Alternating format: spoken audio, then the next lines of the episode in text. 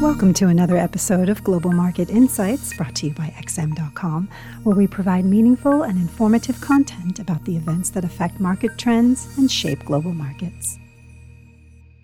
You're listening to the Daily Market Comment podcast by Marios Hadjikyriacos. It's Wednesday, July 22nd. I'm Cristina Marujos, and thanks for joining us at XM.com. Global markets remain in a risk-on mood after the marathon-like negotiations between EU leaders finally bore fruit yesterday, resulting in a pivotal deal that will see substantial sums being funneled to the economies worst devastated by the crisis, even though the deal contains some caveats to appease the frugal four, like a veto mechanism where states can request to block payments to other states if they judge reforms aren't implemented. This is a huge achievement. It diminishes downside risks for the European economy and sets a precedent that might ultimately give rise to a real risk-sharing instrument like Eurobonds. The euro naturally liked the news, shooting higher to climb above the $1.15 zone for the first time in 1.5 years. The euro's gains came mostly to the detriment of the US dollar, which fell across the board to touch its worst level since March against the basket of currencies. Beyond the euro, the dollar's losses were exacerbated by the broader risk-taking mood among investors who continue to divert funds away from the reserve currency's perceived safety. As is typically the case, the sinking dollar helped to lift all other FX boats, especially risk-sensitive ones like the Aussie, Kiwi, Loonie, and Pound. Moreover, the softer greenback helped to catapult gold prices to new 9-year highs, with bullion now trading near $1,860 an ounce, with the all-time high of $1,920 increasingly coming into scope.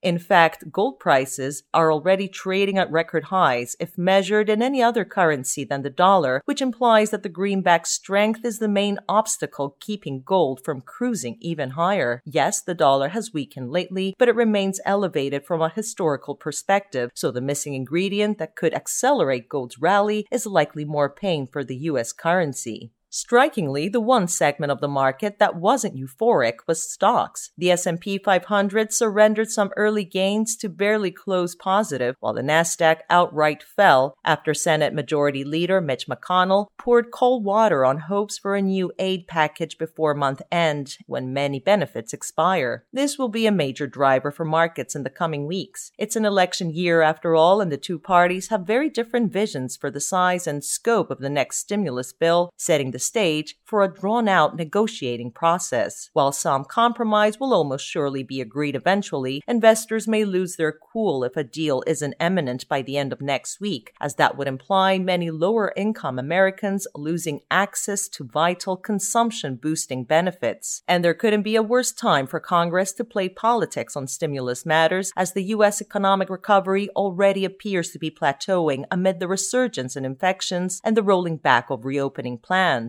This is evident in high-frequency indicators like credit card spending data and gasoline demand, putting more pressure on the Fed to act again at next week's meeting. The next step for policymakers is likely to strengthen their forward guidance, for instance, by committing to not raise rates until inflation hits some target, say 2.5%. If expectations for such a move start to mount ahead of next week's decision, that could add more downside pressure on the dollar, turbocharge gold, and even keep a floor under stocks. As for today, there's not much to speak of, with the only highlights being a speech by ECB President Lagarde at 1:15 GMT and the latest inflation data out of Canada. Instead, the spotlight may fall mainly on the earnings season, which kicks into high gear with Microsoft and Tesla reporting their results after Wall Street's closing bell. This was today's Daily Market Comment podcast. Thanks for listening at XM.com.